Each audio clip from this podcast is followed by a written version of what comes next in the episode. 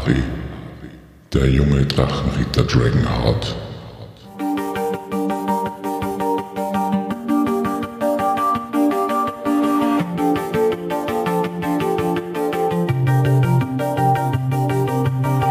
Hallo und willkommen zu einer neuen Episode des Drachentöter-Podcasts.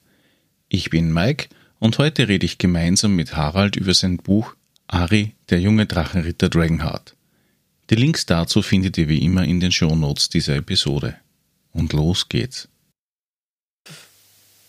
Wie würdest du wen vorstellen, der den noch nicht kennt? Ja, ich würde mal sagen, äh, ich bin ich bin auf alle Fälle einmal ein Trauner. Ja, und äh, bin eins Komma dreiundachtzig Meter groß, äh, bin schlank, bin äh, siebenundfünfzig Jahre alt, Großvater, habe ein bisschen einen grauen Bart, bin Brillenträger und ja, ich bin, glaube ich, de, ich bin ein sehr äh, sozialer Mensch und sehr umgänglicher Mensch und hilfsbereit, sehr empathisch, ja, und man kann viel haben von mir. Natürlich auch nicht alles, also ich kann auch gut auf mich schauen. Also ich würde sagen, ähm, ich bin recht zufrieden mit mir und ähm, ja, ich komme gut mit den Menschen aus, ich streite nicht gern, ich diskutiere schon einmal und ja, ich bin, nicht, sage ich mal, ja, ich würde sagen, ich glaube, ich bin ein sehr umgänglicher Mensch. Wo kann man die antreffen? Ähm, Grundsätzlich arbeite ich äh, in einem Rehabilitationszentrum, ja. Bin dann zusätzlich nur selbstständig und arbeite mit Menschen mit Burnout und Depressionen, mit Menschen, die eben psychische Probleme haben oder die Ängste haben. Ja. Also ich mache das jetzt seit circa zehn Jahren mache ich das. Ähm, ja, bin selber auch Betroffener gewesen mit einem Herzinfarkt vor, vor einiger Zeit, war dann einmal tot. Bin wiederbelebt worden und bin zurückgekommen und habe mir gedacht, okay, jetzt musst du dein Leben ändern und musst alles neu machen. Und so ist das auch gekommen, habe dann neue Leute, neue Freunde gewonnen. Ja, da gibt es natürlich nur viele andere Schicksalsschläge dazu. Ja, also ich glaube, dass, äh, dass das immer dann ganz eine spannende Geschichte ist, wenn man dann halt wieder sozusagen aus dem Tief rauskommt und aus, aus, aus den Krisen rauskommt. Man kann dann einfach stärker werden. Ich habe dann psychologische Ausbildung gemacht, habe einen Lebensberater gemacht, habe einen diplomierten äh, Mentalcoach gemacht, habe mich spezialisiert vom, äh, vom Bogenschießen auf das Mentale und ja, ich war dreißig Jahre lang Fußballtrainer, also es hat mir auch immer Spaß gemacht und taugt und heute arbeite ich auch zum Teil mit Menschen eben mit dem Bogenschießen, die eben auch psychische Probleme haben, die, die natürlich gern sozusagen wieder eine Ruhe finden wollen, eine Mitte finden wollen. Ja, das ist jetzt, was ich so tue. Dann, was ich auch noch gerne mache in meiner Freizeit, ich tue ein bisschen äh, Gitarre spielen, ja. Und ähm, tue auch gern komponieren. Und ja, und ein, ein, ein Hobby noch, was ich seit meiner Kindheit mache, das ist, ich male sehr, sehr gerne. Also ich bin sehr kreativ und male sehr gerne. Habe aber Äh, trotzdem eine technische Ausbildung gemacht damals und äh, habe eben Werkzeugmacher gelernt und, und, und äh, ja, bin dann weitergebildet, habe einen Master Maschinenbau Betriebstechnik gemacht, aber irgendwann eines Tages ja, ist dann das halt in mir gekommen, dass ich sage, ich möchte etwas anders machen und jetzt mache ich halt die soziale Seite, habe das technische Know-how auch und ja, da geht es mir recht gut dabei und das mache ich unheimlich gern. Für die, die nicht wissen, was ein Lebensberater macht, kannst du das umreißen, um was da inhaltlich geht? Ja, also ein Lebensberater ist, wie, das, wie der Name das schon sagt, Lebensberater. Er hilft eben Menschen, dass sie sozusagen wieder einen roten Faden finden, wenn sie Probleme haben in der, in der Partnerschaft, in der Familie, mit Kindern, in vielen Dingen, Aufstellungsarbeit, mit mit Gesprächen, mit vielen Gesprächen, mit vielen verschiedenen Techniken, äh, Fragetechniken. Äh, zum Beispiel eine Fragetechnik wäre draus, ist ein Beispiel, ja, äh, wenn es jetzt dir so schlecht geht und du kommst und ich würde dich halt dann irgendwann einmal fragen, wenn wir sie gut kennen, naja, jetzt in der Nacht zum Beispiel kommt zu dir eine Fee, ja, und du hast drei Wünsche frei, ja, und ein Wunsch vielleicht wäre sogar, dass du sagst, okay, ich bin völlig gesund, ich bin völlig gesund am nächsten Tag. Äh, was war dann? Vielleicht kannst du mir das erklären, was muss da passieren alles und, und wie fühlst du dich dann? Was gab es da für Gefühle? Was, was müsstest du alles machen dafür, dass das dann so entsteht? Das sind halt solche Gespräche, was man führt mit verschiedenen mit verschiedene Fragentechnik. Da gibt es hundert verschiedene Sachen und so versuche ich halt als Lebensberater mit einem breiten Wissen, ob das jetzt Medikamente sind, wo ich schon weiß, die, was ich schon kenne, die kann ich zwar nicht verschreiben, ja, weil das macht immer ein Psychiater, aber ich, ich kenne da schon sehr viele, oder auch andere Sachen, was gut tun, wenn es schlecht geht. Ja. Ich gebe auch Tipps, ja, ich gebe auch Tipps natürlich, das hört man auch immer wieder, man weiß das, in frische Luft rausgehen, weil dann natürlich das Cortisol äh, abgebaut wird und ähm, Treffen mit Freunden, ja, also es gibt, gibt da einfach ein Gespräch, was natürlich äh, sehr, ich würde sagen, geheim ist, ja, das, was niemand weiß, das, das natürlich äh, niemand anderer wissen darf, weil es kommen da Sachen vor, äh, das, was vielleicht die Partnerin oder, oder, oder der Freund oder die Kinder oder in der Arbeit vielleicht der Chef nicht wissen, wissen darf. Und da reden wir halt über das und versuchen wir halt gemeinsam äh, sozusagen da einen Weg zu finden, um das besser zu machen. Das heißt, das ist so ähnlich wie äh, Psychotherapie dann?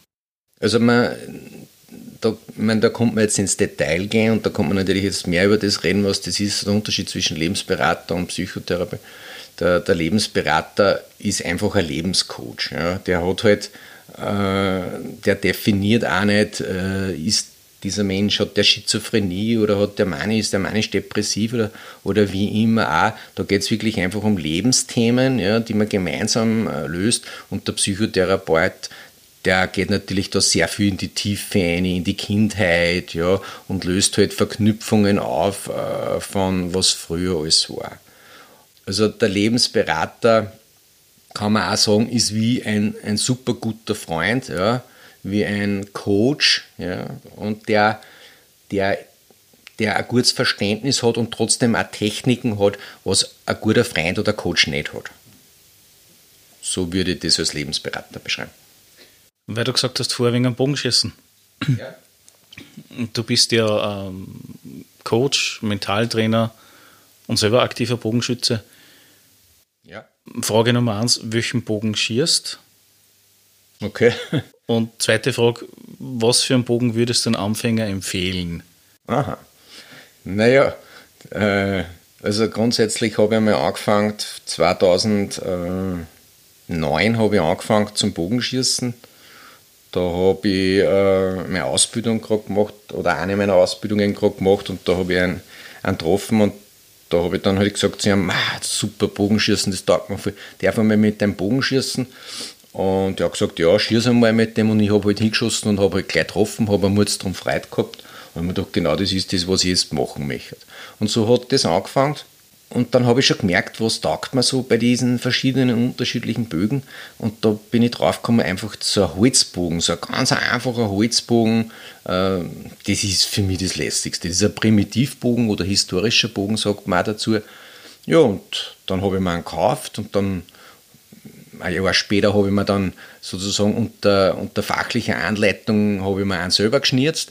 Ja, und dann bin ich zu Turniere gefahren und auf einmal habe ich ein Turnier gewonnen, also in der Primitivbogenklasse. Habe mir jetzt darum Freude gehabt. Ja, und, und dann habe ich natürlich andere Bögen auch immer wieder probiert, Langbögen, also das, der Robin Hood-Bogen, der was auch sozusagen mit Holzpfeile geschossen wird, dann auch natürlich Recurve. Ja, und irgendwann einmal habe ich habe ich sozusagen mit vielen Anfängern da gearbeitet und ich würde sagen, also, also ein Set kostet ungefähr zweihundert Euro, ja, so ein Anfängerset mit einem Recurve-Bogen und mit Carbon-Pfeile und mit einem, ja, mit einem Köcher dazu und äh, ja, also ein, man braucht natürlich auch für, für den Für den Arm braucht man einen Schutz und auch für die Zughand, also wo man die Sehne zieht, braucht man dann auch einen Fingerschutz, das wie ein Handschuh ist das. Und also was auf alle Fälle, was ich sagen würde für einen Anfänger, er sollte zu einem guten Schützen gehen, der ihm da hilft dabei, weil man lernt sich sehr viel, sehr viel schlechte Sachen, was dann nicht gut funktionieren, ein. Und, und auf einmal ist es dann so, dass man sich verbessern will und, und nur besser werden will, weil es einfach einen Spaß macht, weil dann das, ich würde mal sagen, dieses Bogenfieber so erfasst hat. Und dann auf einmal, ja, dann auf einmal muss das wieder wegbringen. Und das, das automatisierst du dann so extrem stark, dass du das fast nicht mehr wegbringst und, und, und du wirst, du wirst dich dann ganz schwer verbessern. Darum würde ich sagen, wirklich, es gibt viel gute, es gibt viel gute Trainer und viel gute äh, Leute, die sich da auskennen, weil das einfach boomt überall. Und mit einem einfachen Bogenset, mit einem Recurve-Bogen, mit einem Schulungsrecurve, mit wenig Pfund würde ich sagen, ganz wenig Pfund, vielleicht äh, bei Frauen mit, mit, mit, mit, mit sechzehn, achtzehn Pfund und bei Männern zwanzig, zweiundzwanzig Pfund anfangen, dass man die Technik gut erlernt und dann steigert man sich sowieso von selber. Dann möchte man einen besseren Bogen, einen schönen Bogen, Pfeile, die was vielleicht äh, mit super Federn und so. Also ich glaube, äh, da packt dann jeden das Fieber und dann, und dann automatisch macht man dann immer mehr. Aus therapeutischer Sicht, was bringt der Bogensport für einen selbst? Also aus therapeutischer Sicht würde ich sagen, ähm, vollbringt dieser Bogensport Wunder. Also für mich ist das wirklich, ich habe das selber damals auch, wie, in, wie ich da einen Herzinfarkt gehabt habe und habe halt auch angefangen, etwas zu suchen, habe angefangen mit Qigong. Und irgendwann waren wir nach zwei Jahren, waren wir das Qigong zu fahren und dann ist das mit dem Bogenschießen, hat das einfach angefangen. Und es ist ja so ein Ausgleich, äh, man, kommt, man kommt in die Ruhe, man kommt in den Flow, man kann abspannen, man kann dann Ziel, zielen, man lernt äh, fokussieren und natürlich ist es eine Kommunikation, äh, mit anderen Freunden trifft man sich, soziale Kontakte. Es hat, meiner Meinung nach, hat es einfach ja, physiologisch und psychologisch so einen, äh, so einen Gewinn. Ja, man ist im Wald draußen, man kann, man kann natürlich auch auf Scheiben schießen, aber man geht vielleicht durch den Wald, in die frische Luft und man, man geht auf für oben, das ist für die Gelenke, ist das gut, man baut Muskeln auf damit, auch der Rücken und ja, ich, ich, so, ich, kann, ich kann jedem nur empfehlen, es einmal auszuprobieren und ich kenne eigentlich keinen, ob Frau, ob Mann, der gesagt hat, nein, das ist ein Schatz. Weil du mir gesagt hast, du hast ja beim E V B mehr oder weniger angefangen gehabt mit der Jugendbetreuung oder was, weil das war ja für die, war ja der, der gravierende Punkt, wenn ich das richtig in Erinnerung habe, der, dass du am Anfang ja eigentlich fast nur technische Sachen gemacht hast und dann eigentlich hat es einen Cut gegeben und ab dem Zeitpunkt hast du eigentlich ausschließlich fast ja nur mit sozialen Themen beschäftigt, berufsmäßig. Ja, es, also ich glaube, dass viele Menschen kennen, kennen ja äh, das Rehabilitationszentrum und auch das B F I und auch den F A B. Also das B F I ist äh, die berufliche Weiterbildung und der F A B ist eben Förderung, Arbeit, Beschäftigung. Da gibt es sehr viele Menschen, die mit Einschränkungen dort arbeiten. Und äh, in der Rehabilitation, in der Reha, arbeiten halt Menschen, die einen Arbeitsunfall gehabt haben oder die Allergien haben. Ja, es ist, äh, es ist, wie soll ich, es ist eine spannende Geschichte, ist das. das äh, beim F A B, beim F A B sind eben Menschen, und das ist ganz wichtig, die eben fast alleinig das nicht alles machen können. Und da habe ich halt angefangen im Jugendbereich, ja, mit, mit, mit, mit, mit schwer ziehbaren Jugendlichen, äh, mit fünfzehn Mädchen, also fünfzehn Mädchen waren das, und Und die haben, ja, die waren alle Hardcore. Ja. Also da angefangen von Fäkalienmalerin bis äh, Alkoholikerin, drogenabhängig und und und. Also da hat es schon einige Sachen gegeben, habe ich jeden Tag was zum Erzählen gehabt daheim. Das war so meine Psychohygiene. Aber ich war da eh viel gewohnt auch, und ja, durch das, dass ich da im dreißiger Fußballtrainer auch war, habe ich mir das schon, nur mit Mädchen habe ich mir das wieder ein wenig anders vorgestellt. Das hat sich jetzt halt so entwickelt, dass das, das war gar nicht so leicht.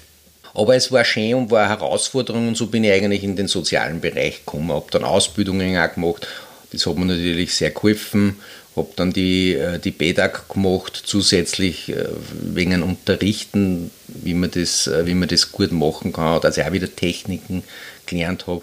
Ja, und ich finde, dass das ein ganz wichtiger Schritt war, und da habe ich so viel gelernt in dem Bereich, also da kann ich dann nicht mehr viel erschüttern. Man glaubt mir, glaubt mir, aber es kommt sowieso immer wieder was. Ja. Ja. Und es ist der Arbeitsalltag eher mit Erwachsenen und nicht mit äh, Jugendlichen behaftet. Also, also jetzt ist der, der Arbeits, äh, ja, meine Arbeit ist, ich würde sagen, das sind alles Erwachsene, die sind in einem Alter zwischen zwanzig und sechzig, ja, also kurz vor der Pension. Also das ist... Ja, es ist aber auch ein sehr breites Spektrum. Es sind halt viele Menschen dabei, die sehr, sehr krank sind, ob die einen Krebs haben, ob die M S haben, ob sie einen Schlaganfall gehabt haben, einen Herzinfarkt, ob die allergische Reaktionen auf was gehabt haben oder vielleicht schon sieben Bandscheibenvorfälle. Ja, da geht es auch immer wieder um die Eingliederung und um das, was können sie machen, was ist nur möglich, was ist realistisch. Und ich finde, dass, dass da sehr viele positive Erfolge immer wieder sind. Und einer der wesentlichen Faktoren, finde ich, das ist die, äh, die Regelmäßigkeit. Äh, man kommt dort eine wieder, man, man trifft wieder wen, man lernt gemeinsam, man tauscht sich aus. Also das ist, und, und, und das ist in einer Gruppe motiviert das dann auch. Und, und der eine oder andere macht dann seine Ausbildung, ja, ob das bautechnischer Zeichner ist oder ob das Bürokauffrau, Bürokaufmann ist, ja, also da gibt es ja viele Möglichkeiten. Und wenn die noch zwei, drei Jahre fertig sind und es geht einer gut, also dann hat man schon eigentlich die volle Freiheit, dass, da, dass man da mit was bewegen hat können. Das heißt, das Erste ist eigentlich einmal eine Basis schaffen für einen geregelten Alltag. Genau, also das ist, das ist sicher ganz ein wichtiger Faktor, weil da oft Menschen ja sehr lange da sind, nach einem schweren Unfall. Nehmen wir jetzt einen, der was einen Motorradunfall gehabt hat und hat einen Fuß verloren und hat ja da einige, einige Reha-Geschichten schon hinter sich mit Operationen und so weiter. Und dann kommt er zu uns und dann kann es natürlich sein, dass er psychisch sehr, sehr labil ist und dass er nur voll angeschlagen ist und was soll er machen und keine Perspektive nicht hat. Und da versucht man dann eben miteinander sozusagen wieder, dass der Mensch, dass er wieder Fuß fasst und dass es ihm wieder besser geht und dass er dann auch das sieht, dass da nur Möglichkeiten und Ressourcen da sind, dass er wieder Perspektiven hat. Und, und so ehrlich muss man sein, das, das gelingt nicht bei jedem Menschen, ja, aber bei vielen gelingt es. Und, und, und diese Erfolge, was da sind, das ist wirklich sehr, sehr beeindruckend. Definitiv. Weil du ja gesagt hast, du hast ja eigene Gruppen, die du betreust, mhm. beziehungsweise eigene Personen, die, die du betreust, irgendwie so Spezial, äh, wie soll man sagen, so Spezialevents für Burnout oder ähnliches, oder ist das, sind das Einzelthera- also Einzelsitzungen oder sind das Gruppensitzungen? Ist das vergleichbar mit dem, was du in der Arbeit hast, oder ist es anders? Nein, es ist eigentlich ganz anders. Also es ist, es ist, man kann das nicht vergleichen. Äh, die, die Menschen, die kommen zu mir einmal in der Woche, da ist immer, immer zum selben Tag ist Treffpunkt, ja. Und mein Prinzip, äh, was ich da, was ich da mit denen mache, da ist natürlich auch die Gruppendynamik ganz ein wesentlicher Faktor. Das ist, eine Woche gibt es Gesprächstherapie, das heißt, wir sitzen in der Gruppe und reden über alles. Da kommt jeder zum Reden und, und, und da tauscht man sich aus. Da versuche ich halt als Moderator und als Lebensberater auch das, das, das zu führen und dass das dass das ruhig runtergeht, dass da das nicht hitzig ist und Emotionen da sind, zu viel starke. Natürlich kommt es vor, dass einmal wer weint und dass, wenn nicht gut geht oder dass gelacht wird, das gibt es genauso. Ja. Aber ähm, Trotzdem muss, muss ich da schauen, dass sozusagen das auch passt einigermaßen. Also ich kann auch ein Beispiel dazu nennen, wann in der Gruppe, ich schaue auch, wenn ich wen neu nehme, ich schaue, dass in dieser Gruppe eine gewisse Grundstabilität da ist. Es kann sein, jetzt sind es fünfzehn Personen, fünfzehn Menschen und da sind, sagen wir mal, fünf ganz schlecht benannt, wirklich ganz schlecht. Dann kann das in der Gruppe kippen. Und die Gruppen, die reguliert sich auch in einem bestimmten Ausmaß selber, aber wenn das nicht zu viel ist. Und wenn da zwei, drei schlecht benannt sind, bei, bei fünfzehn und andere geht es wieder gut, dann ist das okay. Aber sind das zu viel? Wenn jetzt, sagen wir mal, sieben, sieben ganz schlecht gegangen und die waren vor einem Burnout, ja, also es gibt da bei mir so eine Skalierung zwischen eins und zehn. zehn ist das Beste und viele würden da zwischen eins und drei schwimmen irgendwo, dann kann das kippen und, und natürlich ist dann kontraproduktiv und auf das, auf das schaue ich schon und da achte ich auch drauf, dass da das, dass das positiv für jeden ist, dass da jeder und die Menschen, die, die Leute, was da kommen, das hört man dann eh, die kommen dann von selber immer und, und die anderen sagen, ja, das taugt man, das macht mir Spaß, da machen wir in der zweiten Woche zum Beispiel was Kreatives, ja, dann tun wir mal malen, dann wir zeichnen oder Tonarbeiten. Und, und in der dritten Woche machen wir Aktivität. Im Winter gehen wir Kegelscheiben zum Beispiel oder, oder wir gehen im Sommer Boccia spielen, walken. Und da gibt es natürlich auch immer wieder Gespräche. Ja, also ob das jetzt beim äh, reiner Gesprächsaustausch ist oder ob das jetzt äh, in der Aktivität ist, nur das Verhalten ist anders. Also man merkt, wenn man walken geht, wird anders geredet. Der eine tut sich leichter, wie wenn er in der Gruppe sitzt. Aber das, das wirklich das... Das Gute an dem Ganzen ist das, weil sie die Leute so kennen und sie haben dann eine Sicherheit, es ist alles vertrauenswürdig, was sagen und es geht nicht aus und es gibt eine hohe Stabilität. Ja, ich mache das mittlerweile da schon sehr, sehr lang, also über zehn Jahre. Eigentlich mache ich schon, ich habe nicht genau angefangen, vierzehn Jahre, vierzehn Jahre, heuer wird es fünfzehntes Jahr, fünfzehn Jahre, da habe ich angefangen mit dem und ja, es gibt heute noch Leute, die was kommen, die was damals angefangen haben, immer wieder und die was das nutzen, diese Ressource und dann kommen auch immer wieder neue dazu. Ja.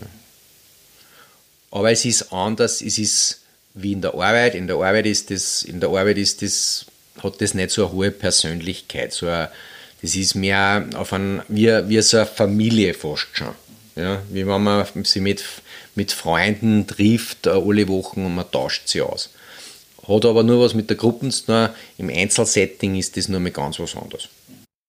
Kommen wir zurück zu deiner Familie. Du hast gesagt, du bist Großvater. Mhm, mh. Du bist dementsprechend natürlich jetzt auch schon gesegnet, von mindestens mit einem Enkel oder genau, einer Enkelin. Genau. Vor kurzem, glaube ich, erst, oder? Naja, also ich bin Großvater von einem Mädchen. Dieses Mädchen heißt Luisa Marie Huemer und ist zweieinhalb Jahre alt und ja, ist meine große Liebe geworden. Also, äh, oder eine meiner großen Lieben geworden und ja, und sie ist voll lieb und voll süß und es erinnert mich natürlich, oder viele Dinge haben mich erinnert, wie eben meine Kinder. Ich habe zwei erwachsene Söhne, der, der eine ist eben verheiratet und der zweite heiratet nächstes Jahr. Und ähm, ja, wie die waren als Kind selber und wo, was da halt alles war. Ja, das, äh, das erinnert mich jetzt sozusagen mit der Luisa Marie wieder ganz stark. Also es, es sind ähnliche Probleme, die deine Kinder haben oder die dein Sohn jetzt mit seiner Frau hat, mit der Kleinen, wie die du gehabt hast mit dem, beim ersten Kind. Ja, genau. Also da nicht nur die, nicht nur die Probleme, aber auch die schönen Sachen und die tollen Sachen. Oder, oder wenn, halt die, wenn halt die Kleine ihren Kopf durchsetzen will und sie isst das nicht oder sie will das nicht und mag das nicht. Und dann erinnert mich das natürlich auch an, an, an meinen Sohn, ja, wie der, der seinen Kopf durchsetzen wollte. Und dann denke ich mir oft, oh Gott sei Dank, habe ich das heute nicht mehr. Ja, es ist zwar schön und klasse, man ich freue mich, ja, aber diese Themen habe ich nicht mehr. Also ich darf, als Großvater darf ich die schönen Sachen machen. Ich nehme es bei der Hand und wir schauen sich die Blumen an, ja, oder spülen was miteinander. Also, das ist alles ein bisschen leichter dann als Großvater. Oder auch so das Thema Süßigkeiten wahrscheinlich. Genau, genau. Das ist, das ist immer das heißt, so. Das, als Großeltern nimmt man sich einfach das Vorrecht, dass man Zuckerl mitnimmt, und als Eltern streicht ja. man es wieder. Ja, da gibt es eben so Sachen, was heimlich gemacht wird. Ja, Fernsehen.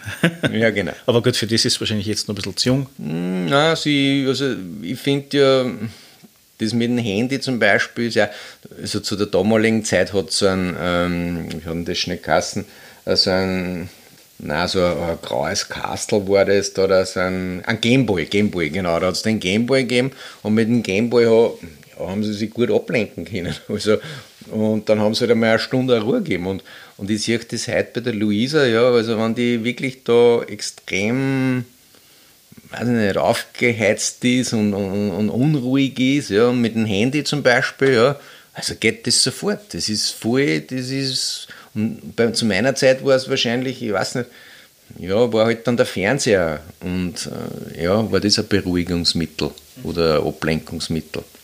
Und warst du im Parcours auch schon mal mit?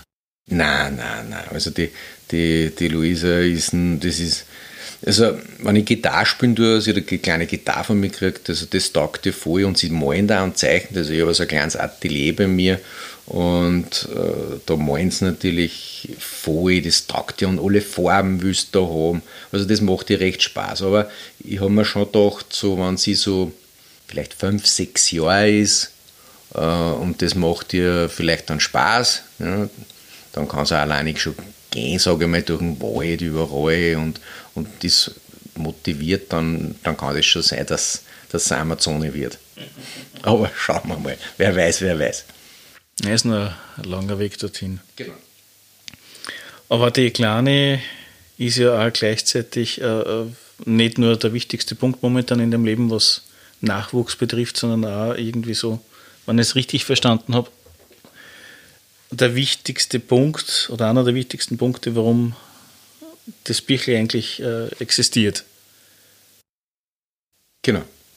Also das, das stimmt ja. Also die, die Luisa hat mich so inspiriert, weil ich einfach dann wieder an, an die Kindheit von meinen Söhnen gedacht habe. Und, ja, und auf einmal, es war dann so, dass ich mir gedacht habe, naja, jetzt schreibe ich der Luisa ein Lierl, und habe ihr ein Lierl geschrieben. Also ich habe das auch zur Geburt geschrieben, und ähm, ja, und das hat mir einfach voll getaugt mit ihr, und das habe ich, und auch bei der Taufe habe ich dann gespielt, äh, in der Kirche, und ja, und dann irgendwann habe ich mir gedacht, okay, schreibe ich so eine kleine Geschichte, schreibe ich ihr, was ich so früher erzählt habe, meine Kinder, und, und, und auch, auch Freunde, wenn vor einer da waren, und wenn ich einer halt, wenn ich mit einer auf Schatzsuche war, oder ich habe mit einer dann gespielt mit Lego, oder mit diesen ganzen Turtles, was es gegeben hat, und die Power Rangers.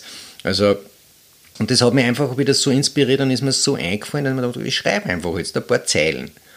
Ja, und dann habe ich angefangen zum Schreiben, und auf einmal bin ich draufgekommen, okay, da fällt mir wieder was ein und wieder was ein. Und in der Nacht auf einmal bin ich aufgewacht, um zwei in der Früh zum Beispiel, und dann ist mir was eingefallen. Dann ist mir was eingefallen in einem Traum. Ja, das war gut und das war super. Bin ich aufgestanden und habe geschrieben und habe geschrieben und habe geschrieben.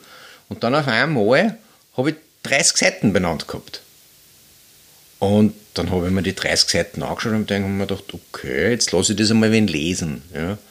Und äh, habe das eben sozusagen meinen Sohn lesen lassen, den Thomas. Und der Thomas hat gesagt, super, das ist genauso, das ist klar, schreib doch weiter, schreib weiter. Und ich dachte, okay, schreibe ich weiter. Schreibe weiter und schreibe, schreibe, schreibe und habe alles mit der Hand geschrieben, weil mit der Hand schreibe ich am liebsten, also das taugt mir voll. Ja, und dann irgendwann war ich einmal so bei, ja, ich weiß nicht, dreihundert Seiten handgeschrieben. Und dann habe ich gedacht, jetzt brauche ich nur einen super Schluss, brauche ich nur dafür, weil das, ich möchte gern, dass das ein, ein gutes Ende annimmt. Und dann sagt die Schwiegertochter von, zu mir, na, den Schluss äh, äh, machst du den eh, sozusagen, dass der gut ausgeht. Und dann habe ich mir gedacht, na, sage ich, du, das könnte leicht sein, dass er da jetzt auf einmal eine andere kennenlernt. Ja. Und nein, das geht gar nicht, das geht gar nicht. Also das muss ein, ein, ein, ein, ein romantisches, liebesvolles Ende nehmen. Also kindgerecht. Ja, nicht kindgerecht, einfach so, ja, dass das ein Happy End ist sozusagen. Aber dann habe ich gedacht, okay, lass es trotzdem ein bisschen offen da. Und da ist schon, schon geredet worden.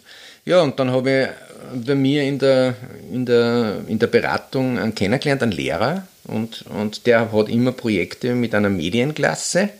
Und da ist mir dann eingefallen, mal sage ich, jetzt rede ich nochmal an, ob sie nicht Interesse haben, da vielleicht mitzuwirken. Und sage ich, als Belohnung gibt es einen, einen Bogen.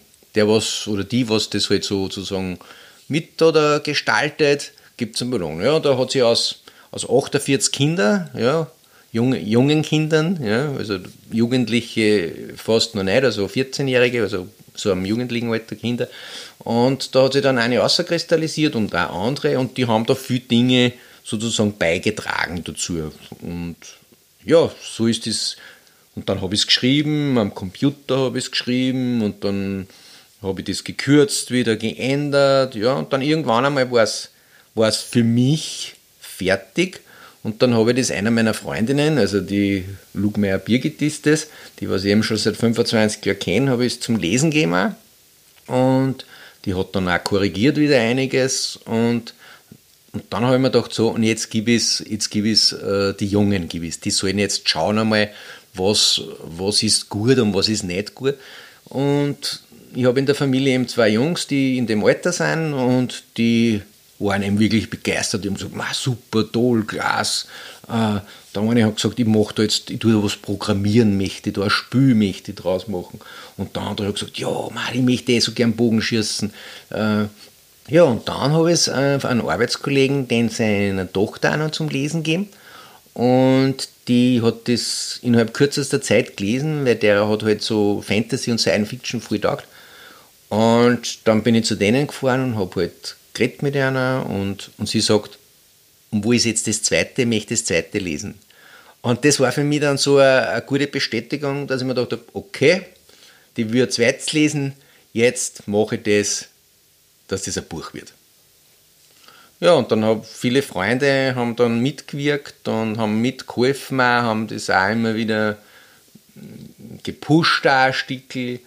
Ja, ich würde sagen, es ist natürlich auch ein bisschen eine Biografie von mir dabei.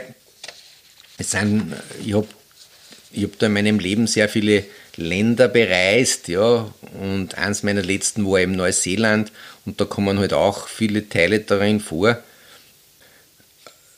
Es sind auf alle Fälle viele Menschen da drinnen, die, die auch, ja, das, das, das wirklich gibt.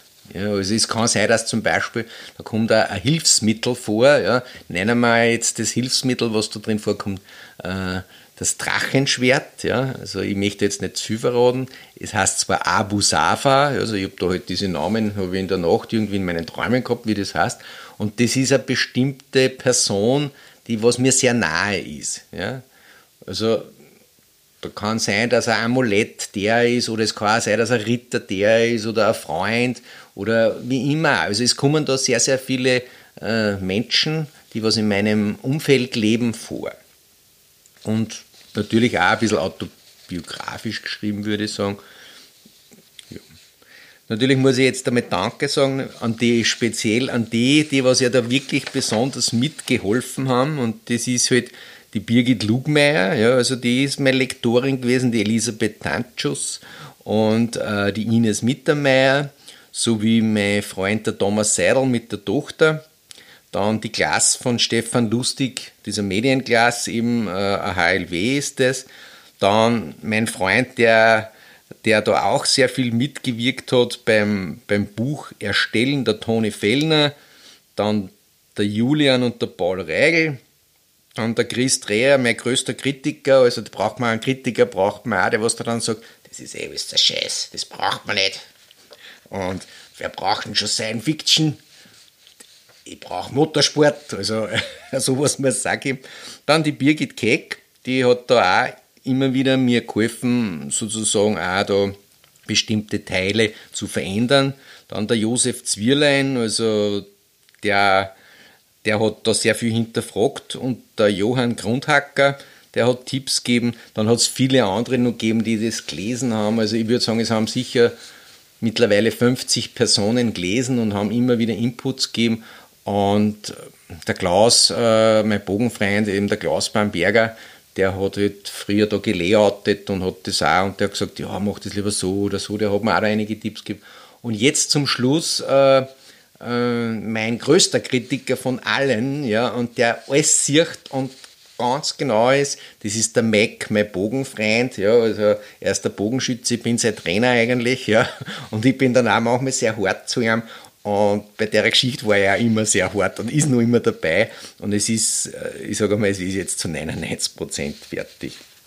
Ja, und ja, was ich sagen kann, ich, ich habe auch schon im Kopf, wie der zweite Band wird.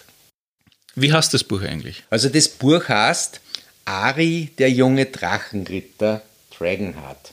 Und äh, handeln tut es sozusagen von einem jungen Mann, der äh, siebzehn Jahre ist und lebt, äh, lebt auf einer, ja, lebt äh, auf einem Bauernhof sozusagen, und, und da gibt es eine Mühle, und eines Tages kommt eben da äh, von, äh, vom König also eine Proklamation und von der Prinzessin, weil eine Königin gibt es nicht mehr, die ist verstorben, äh, dass sozusagen er sehr, sehr krank ist und äh, er braucht da Hilfe.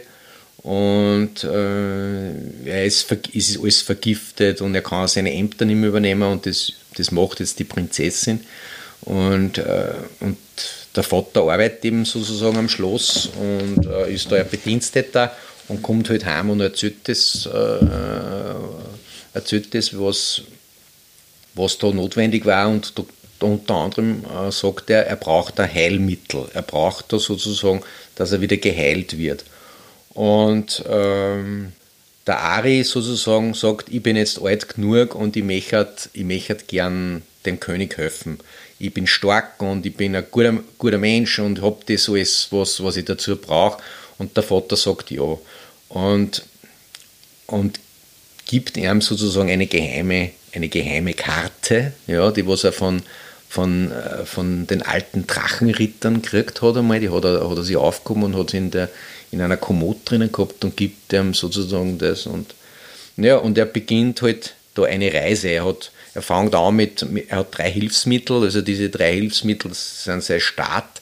Das eine ist das Messerknick, also das Messerknick kann ja alles schneiden, also ist wirklich äh, Rasierklingen scharf und schneidet da Eisen, also ist wirklich ein gutes, gutes Messer. Er hilft ihm auch natürlich. Und dann gibt es noch äh, die Flöte Easy.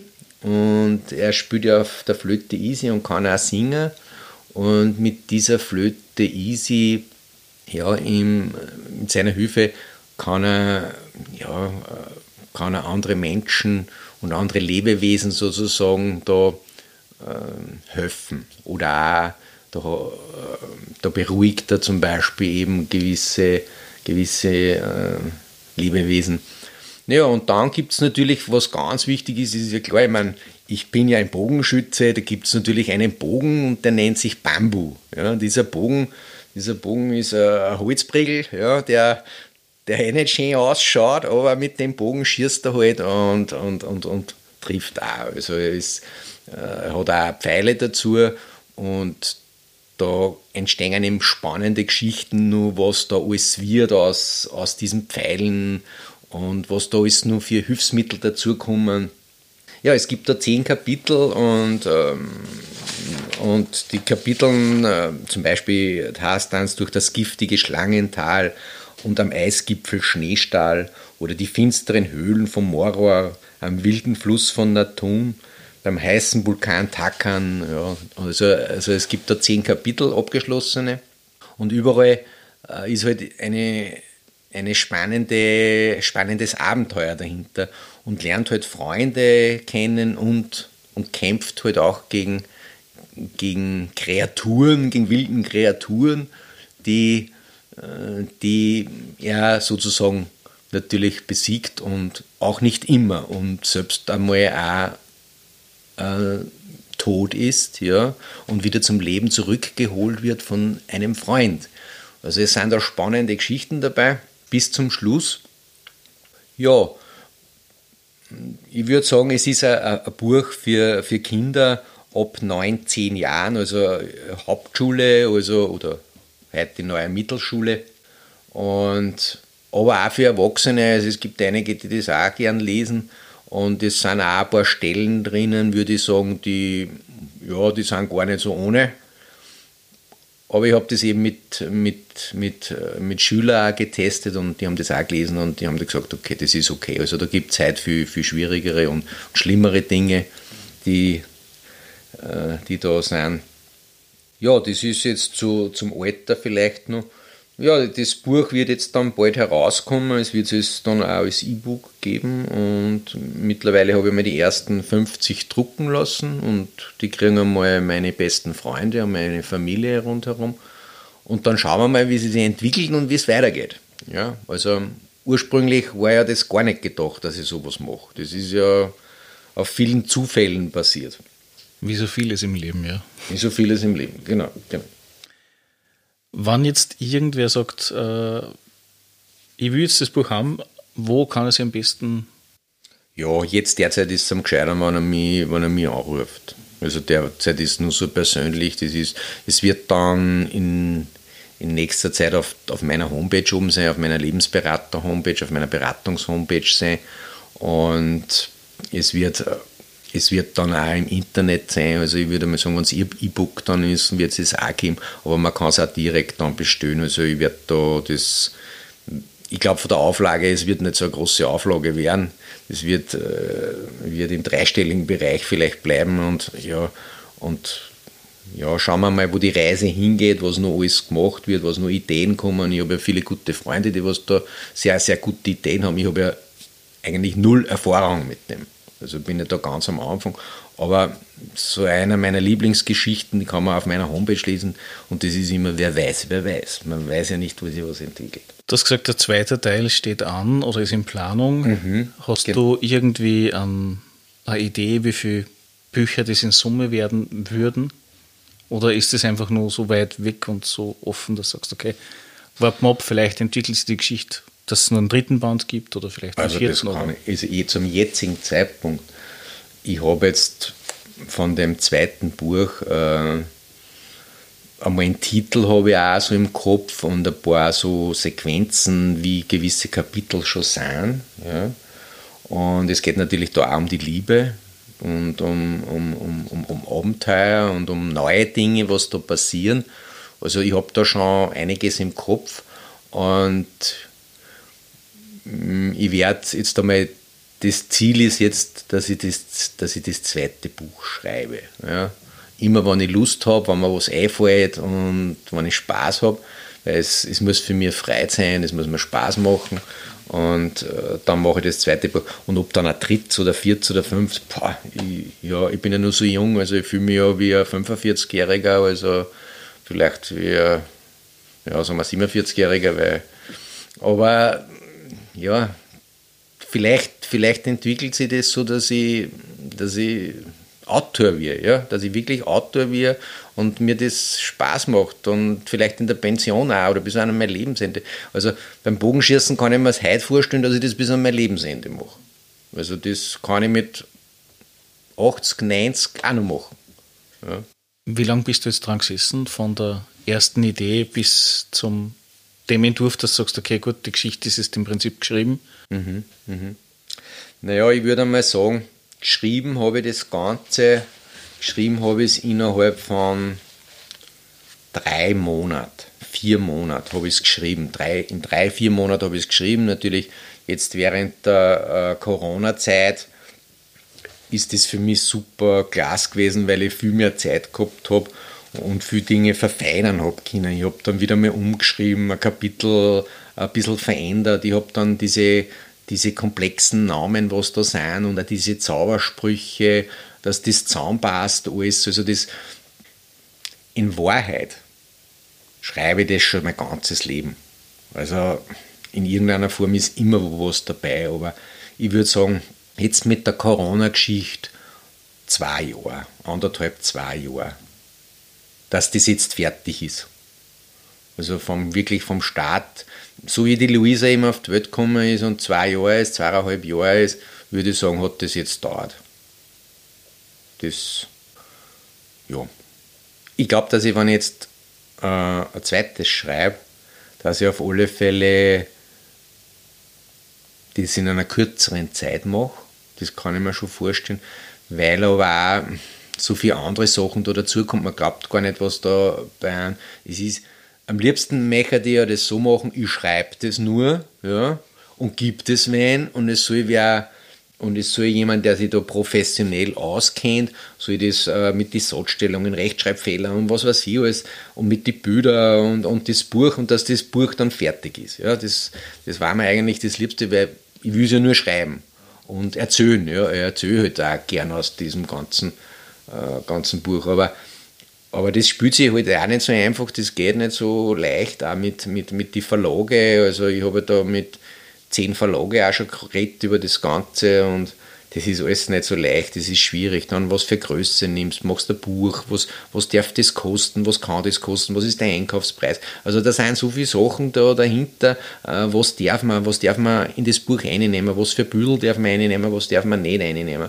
Man muss auf so viele rechtliche Sachen auch aufpassen. Und das ist eigentlich das gar nicht, was ich will.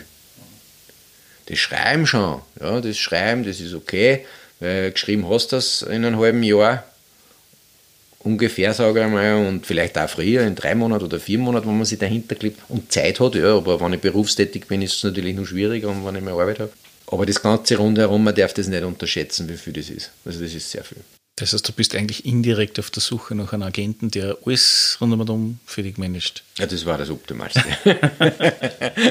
Und dann kriegt, dann kriegt der Agent äh, kriegt der einen Euro pro Buch.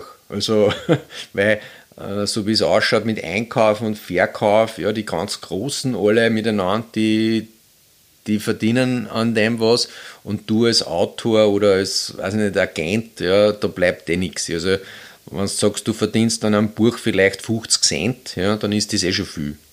Also von der Rentabilität, das ist nur mehr eine andere Geschichte. Ja, ich glaube, dass viele Bücher dann eher davon leben, im Sinne von Rechte aus E-Book, Rechte aus Hörbuch, Rechte aus äh, Wiederverwertung von einer Lizenz oder so, sei es in einem Computerspiel, in einem Kinofilm, Fernsehfilm äh, und so weiter. Ja. Eben dieses komplette Merchandise-Paket. Dann ja. T-Shirts, ja, Kaffeehefer, ja, ja, Poster. Genau, genau.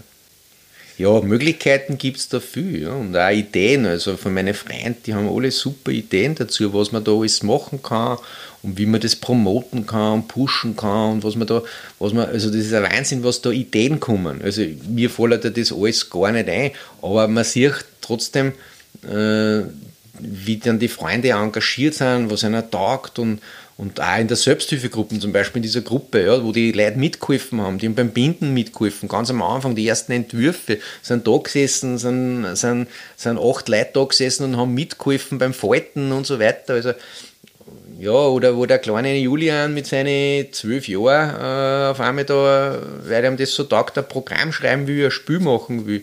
Ja, also es kommen da so viele Sachen daher. Das ist schon schön. Also das, das, das finde ich eigentlich, ist ja das Tolle und das Klasse, weil dann redst du wieder mit dem und hast mit dem wieder Gespräche und so. Und, und ich finde, das ist äh, das ist schon der volle Gewinn. Also das freut mich schon. Ja, also nicht, nicht, das, nicht der Cash, ja, das Geld, an das, wegen dem habe ich es ja nicht gemacht. Ja. Und, und, und ich würde sagen, wirklich, das ist das, wenn was Gemeinsames entsteht und viele sind da dabei und viele wirken mit. Und, und schauen, dass da was noch Besseres entsteht. Und das, das passiert momentan. Also momentan kommt mir das so vor, dass jede Woche, jedes Monat in irgendeiner Form äh, da sie immer wieder was Neues auftut. Und das finde ich voll lässig und spannend. Ja, also jetzt aus rollenspielerischer Sicht gesehen her zum Beispiel ist deswegen sehr interessant, weil das Setting, also soweit ich das jetzt mitgekriegt habe, ich habe das Buch noch nicht gelesen, ist ja eine sehr klassische Fantasy. Also ja. Herr der Ringe-Ebene, ja, wahrscheinlich genau, so mäßig. Genau, genau. Und trotzdem sind sehr viele Sachen relativ unverbraucht. Also sprich, ich kann es aus rollenspieltechnischer Sicht sicherlich sehr einfach bespielen. Gerade auch mit Jugend, jungen Erwachsenen, die mhm, sagen, okay, ich habe das Buch gelesen und kann mir relativ schnell vorstellen, wie sich das anfühlt, wenn man in der Welt leben würde. Genau. Wie sich das anfühlen wird, wenn man ein Held sein würde oder, oder eine Heldin sein würde oder Ähnliches. das macht das Ganze sehr spannend, wo die Leute einen Bezug haben, dass es leichter dann mit, mit der Identifikation mit irgendwas. Ich sehe, was ich, was ich jetzt bei den Jungen so von das Feedback von den Jungen gekriegt habe und was ich da auch gesehen habe, ich glaube, dass ähm, der Vorteil sein kann, weil es relativ einfach geschrieben ist. Ja? Also es ist nicht, äh, es ist nicht, es hat nur, nur, nur nicht diese komplexen Ausmaße und es lässt sich relativ leicht lesen, weil ich natürlich auch das umgänglich geschrieben habe in meiner Art und Weise. Und vielleicht bewegt es auch dann die jungen Menschen, dass ein bisschen mehr lesen und dass sie das trotzdem auch eine Freude und einen Spaß haben und dass, dass es halt einmal einen Drachenritter gibt, der was draußen umeinander rennt oder, oder, oder halt ein Pferd oder wie immer. Also es soll ja, es soll ja auch die, die, die jungen Leute inspirieren, dass sie halt auch kreativ sind oder was anderes machen, nicht nur vom Computer. Gibt es sonst noch irgendwas, wo du sagst, okay, gut, das müssen wir unbedingt äh anführen, was ich vielleicht übersehen habe oder was du noch nicht erwähnt hast? Ja, ich denke mal, äh, was vielleicht eine gute Idee war, dass ich halt aus, aus dem Buch irgendwas vorlese mal und dass ich halt dann einmal, dass man ein bisschen das Gespür kriegt, wie, wie, wie schaut denn das aus oder um was geht es denn da? Ja? Und dann konnte ich mir vorstellen, ich lese halt einmal so ein, zwei Seiten vor, ja, und äh, ja, dann kann sich jeder mal ein bisschen einen Eindruck machen. Also ist, ich habe da jetzt äh, ich hab da was vorbereitet und habe mir da was rausgenommen. Es ist, äh, ja, es ist äh, ein Kapitel, das, ich mag das recht gern, dieses Kapitel. Ich verrate es aber nicht was, aber es ist ganz, es ist ganz, es ist nicht so arg, aber es ist, äh, es ist trotzdem ganz abwechslungsreich und, und interessant. Doch da plötzlich begann sein Drachenschwert Abu Safa zu leuchten. Er zog es langsam aus der Scheide und streckte es in die Höhe und schrie den roten dreihörnigen Stier an. »Willst du kämpfen? So sei's! Ich habe Abu Safa, das Drachenschwert!« Der Stier neigte seinen Kopf zum Angriff und rannte auf den Jungen zu. Ari ging in Kampfstellung und rannte ebenfalls auf ihn zu. Der Junge machte vor ihm einen Salto mit Drehung und Überschlag in der Luft, schlug während des Fluges in der Luft mit voller Kraft das mächtige Einhorn des Stieres ab. Der Stier ging zu Boden und spürte den Schmerz und brüllte. Uh. Ari nahm das abgetrennte Horn und sprach: »Gib auf! Beim nächsten Hieb töte ich dich und ich steche dir in dein Herz.« Der Stier kniete vor Ari. Was war passiert? Die beiden anderen Hörner des Stieres hörten auf zu leuchten und das Feuer aus den Nüstern sowie am ganzen Körper hörte es auf zu brennen. Der Fluch war für kurze Zeit ausgesetzt. »Was ist mit dir?« sprach Ari ruhig. »Warum bist du so böse zur Prinzessin und mir?« Der Stier sprach: »Mich hat der Hexer Exodus verzaubert und den König vergiftet. Er zieht überall seine Fäden und will Herrscher über das ganze Königreich werden. Hilf mir und ich helfe dir.« »Gut, ich helfe dir. Was muss ich tun, um dich und uns zu retten? Setze mir wieder das Horn auf und spring auf mich hinauf. Ich werde die giftigen Quellen und Geysire durchqueren.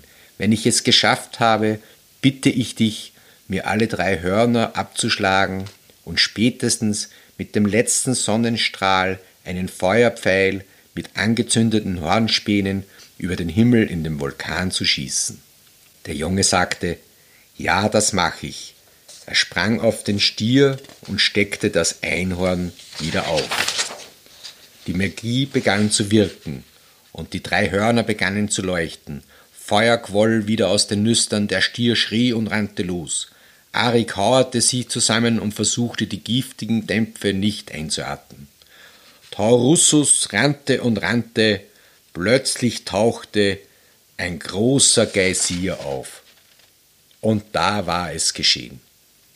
Es ist ein kurzer Auszug sozusagen. Also ihr habt da jetzt ein wenig gehört auch schon, was da ist. Es gibt da immer einen Stier, einen dreihörnigen Stier, der was brennt und der verzaubert ist. Und dann gibt es natürlich einen bösen Hexer. Und ja, und Dari ist klug und, und, und, und intelligent und, und achtsam. Und kann auch einiges, hat auch schon gelernt, weil das ist ja aus einem Kapitel, das nicht mehr am Anfang ist, sondern so eher in der Mitte. Ja. Und vielleicht habt ihr es auch mitgekriegt, da ist eine Prinzessin, die hat er dann gerettet. Ja. Und naja, vielleicht entwickelt sie was zwischen die zwei. Schauen wir mal. Vielleicht. Vielleicht. Sehr gut. Ähm, was man Also das ist jetzt von, von dem Buch. Von dem Buch habe ich, in dem Buch natürlich immer wieder gibt es Lieder, die äh, er von seiner Mutter gelernt hat und die er als Kind auch schon gesungen hat mit seiner Mutter. Und das sind ganz wichtige Lieder. Sie werden aber auf einer Flöte gespielt. Ja, also ich kann leider nicht Flöten spielen, darum spiele ich halt, ich glaube, Gitarre spielen eigentlich auch nicht, also, aber das habe ich eben gelernt vor zwei, drei Jahren und habe mir halt das angeeignet und habe das halt so dann für mich selber so komponiert, ja, mit Akkorden. Und da gibt es äh, sechs, sechs verschiedene Lieder in diesem Buch. Unter anderem ist dann dieses, äh, dieses Lied, das, was ich da jetzt singe und was ich spiele, äh, eines der wichtigsten, das ist das Lied von Mutter. Also das nennt sich das Lied von Mutter. Und es äh, wird dann nur ein zweites geben, das, was ich nur dazu spiele, äh, in einem kurzen Abstand, das ist das Lied vom Drachen. Weil das ist ja ein Drachenbuch und es geht ja um einen Drachen. Und natürlich gehört dann eben sozusagen das Lied vom Dragonheart. Also gut, ich werde jetzt einmal starten.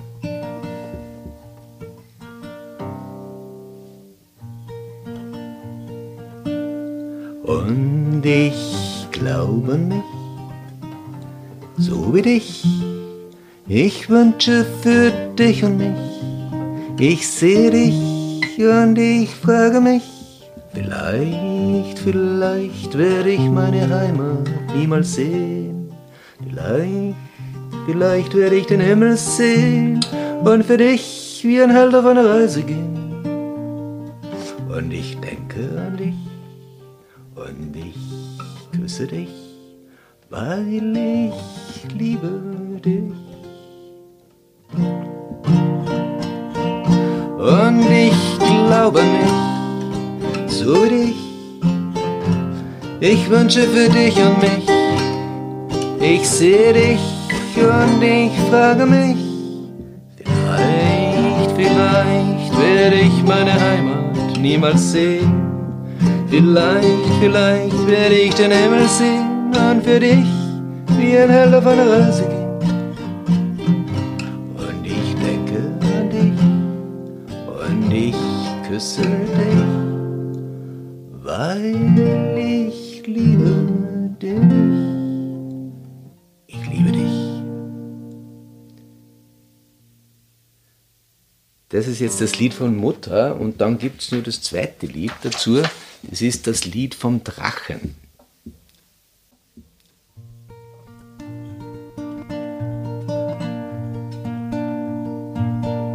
Drachenmann, Drachenmann, kennst du mein Geheimnis nicht? Du bist dran, sing ein Lied für mich. Dragonheart, Dragonheart, ich vermisse dich. Dragonheart, Dragonheart, ich liebe dich. Drachenmann, Drachenmann, kennst du mein Geheimnis nicht? Du bist dran, sing ein Lied für mich. Dragonheart, Dragonheart, ich vermisse dich. Dragonheart, Dragonheart, ich liebe dich. Ich liebe dich. Das ist das Lied vom Drachen. Damit berührt er den Drachen und er wird sein Freund. Und schon ist die Episode wieder zu Ende. Ich hoffe, sie hat euch gefallen. Hinterlasst doch einen Kommentar unter w w w punkt drachentoeter punkt a t, iTunes, Facebook, YouTube oder via E-Mail unter podcast punkt drachentoeter punkt a t. Bis zum nächsten Mal, euer Drachentöter Mike.